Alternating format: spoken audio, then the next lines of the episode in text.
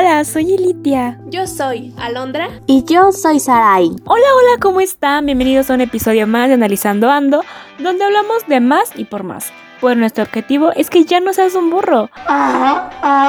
El día de hoy hablaremos sobre el suelo. Y sí, hablamos del que estamos pisando diario. Estos amantes de la química, ¿alguna vez se habían preguntado qué hay debajo de donde estamos? ¿Qué hay ahí donde están las almas que por las noches salen a saludarnos? Bueno, pues hay hasta de lo que no te imaginas.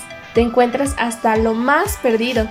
Así que bueno, demos inicio a las preguntas que informan. Sara, ¿tú sabes qué es un suelo?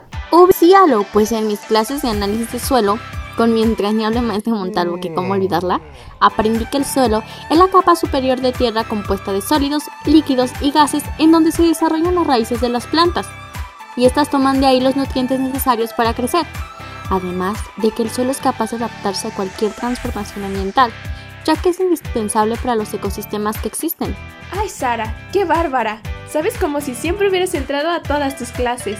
Es que lo que bien se aprende nunca se olvida, Mimi. Bueno, y Litia, a ver si es cierto que aprendiste.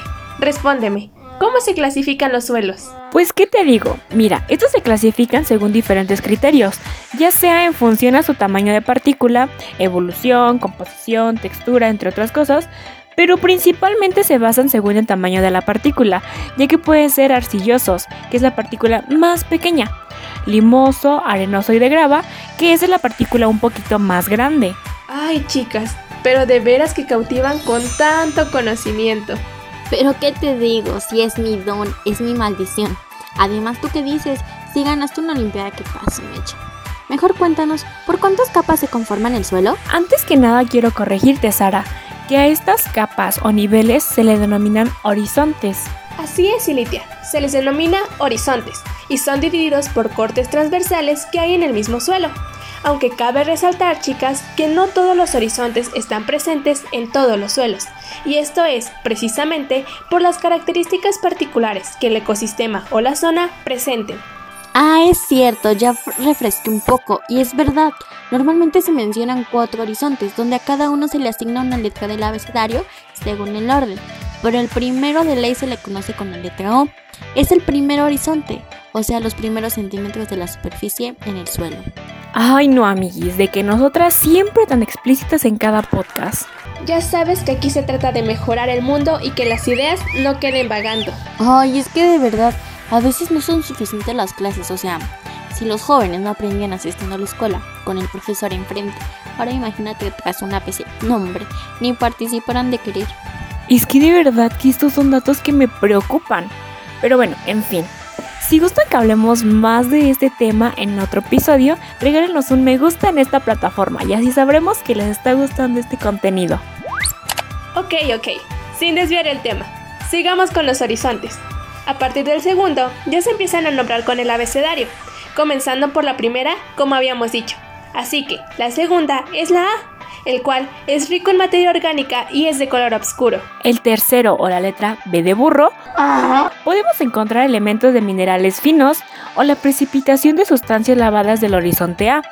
En el cuarto o C tenemos fragmentos de roca madre y en el último, o sea el D, tenemos la roca madre. Información en segundos. La roca madre es una piedra sólida y de gran dureza. La idea de roca madre hace mención a aquella roca que define la matriz mineral de un suelo.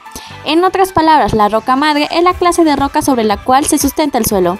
Bueno, por lo que se dan cuenta, el suelo es una de las capas más importantes, que hasta nuestro punto de vista es el más destacante, ya que este cumple con muchas funciones en la vida forestal. De hecho, la fertilidad es una cualidad resultante de la interacción entre las características físicas, químicas y biológicas del mismo, y que consiste en la capacidad de poder suministrar condiciones necesarias para el crecimiento y desarrollo de las plantas. A su vez, para poder cumplir estos procesos se llevan a cabo los ciclos biogeoquímicos. De que estos ciclos mueven toda la sustancia inorgánica, es decir, son movimientos de elementos indispensables en los seres vivos y el ambiente, mediante un proceso de producción y descomposición. Sí, de hecho, los ciclos más importantes son los del nitrógeno, azufre, fósforo, calcio, oxígeno y carbono, ya que de forma general forman circuitos para la existencia de la vida. ¿Es que se imaginan que por alguna razón desaparecieran estos ciclos? Sí, no manches, sería el fin de la vida en todos los niveles de nuestro planeta. Pues todos los seres vivos requerimos de energía para cumplir nuestras funciones vitales. Bueno, bueno, bueno. Mucho hemos hablado de los suelos, de sus características y los ciclos que presenta, pero ¿acaso los suelos no los estudian o los analizan? Sí, de hecho los análisis son muy indispensables debido a la demanda que han tenido por la explotación del ser humano, pues al evaluar las propiedades microbiológicas, físicas y químicas de un suelo contaminante, se contribuye a remediar el suelo y además mejorar dichos procesos. Wow, es que de verdad todo lleva una relación. No, hombre, así no la podríamos seguir sacando y sacando más, pero el tiempo siempre nos consume. Aunque ustedes saben que aquí no se quedan con dudas. Ya saben que en Analizando Ando la intención es informar y tratar los temas que te consumen. Nos vemos mañana en un nuevo episodio, para que te desaburras. O bueno, eso decimos nosotras.